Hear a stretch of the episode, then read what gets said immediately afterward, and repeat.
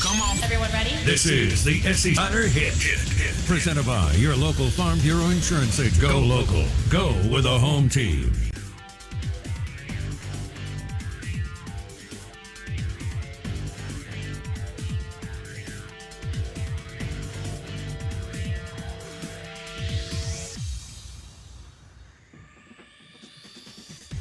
Oh, good morning. The Out of Bounds Show. We're always talking about recruiting, adding talent to your roster. That's brought to you by Kinetic Staffing. Also, the NFL draft this week with Emmanuel Forbes out of Mississippi State. Had an insane career for the Dogs as a really top 1% playmaker out of Grenada and just made play after play for Mike Leach and Zach Arnett time and time again in big moments, big games. Um, you know, he's underrated because of the position he plays for sure. But Forbes' name will be called early. Uh, and then Jonathan Mingo is flying up the board because there's a bunch of small receivers in this draft. And, uh, and he's a big dude, and it's become a premium position now that they throw the ball around like they do in the NFL. Uh, your SEC Insider hit this morning brought to you by Kinetic Staffing, executive search and long term staffing leader. KineticStaffing.com. We welcome in Steve Robertson on the Farm Bureau Insurance guest line. Uh, this is ESPN 1059 The Zone. And Steve, good morning. Uh, it's it's National Bucket List Day. What is something that you haven't done in sport, uh, a sporting event that you haven't attended that Steve Robertson would like to attend that would be on your bucket list? Well, the first thing that I'll say is you're lucky I'm here this morning. I started to text Blake and tell him that I had lost my voice from being able to perform this morning. That is phenomenal. but uh, but I'm here, and uh, no, I, I'd love to be able to go to like the World Cup.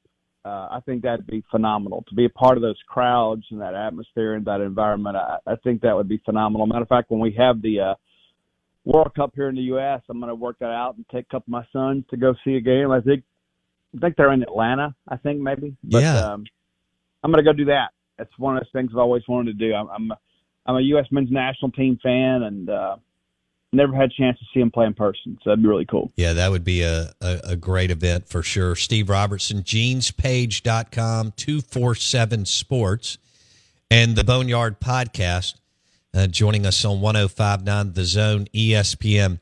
Steve, I, we've been through this uh, on a weekly basis, but they were the Mississippi State baseball team was close to taking their third series in a row and just let it get away from them yesterday.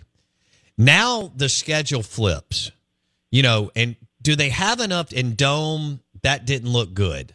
Uh, and you hate it for that young man.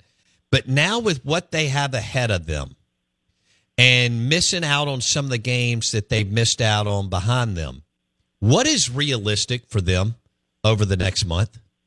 Um, you know, I think maybe what's realistic is not getting swept.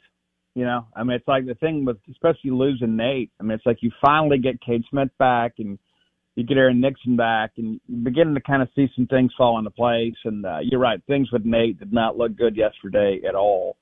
And um, you know, you hope for the best. I mean, I've, I've had some situations in the past where it looks like you know a doomsday scenario, and then you find out an MRI comes back and things are negative, and you know they're able to make some sense of a comeback. And I've had some other guys walk off the mound and seem like everything is just okay, and then they have uh, Tommy John, you know. But um, we don't want to speculate about that. But yeah, it doesn't look good. But you know, the state went into Auburn basically with no margin for error, and uh, and then you had error. You know, it's three one run ball games, and you know the, the two both of those teams are very similarly situated. I'm not surprised in the least that those games were as competitive, but the one yesterday should not have been. It should not have been competitive.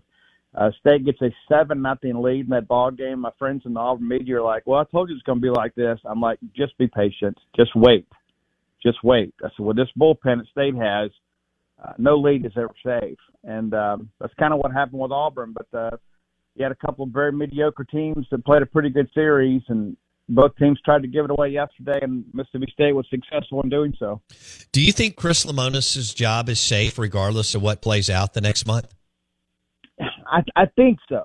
I think so. Does that mean that there's not going to be changes? There's no way this staff returns intact. I just can't see it. And uh, yeah, I like all those guys. But at the end of the day, here's the deal. I mean, you know, this is not an employment agency. This is Mississippi State baseball, and and uh, fans expect more here. You know, even more than most of the SEC programs expect. And you know, the, the the price for winning is high, but the demand for winning is even greater.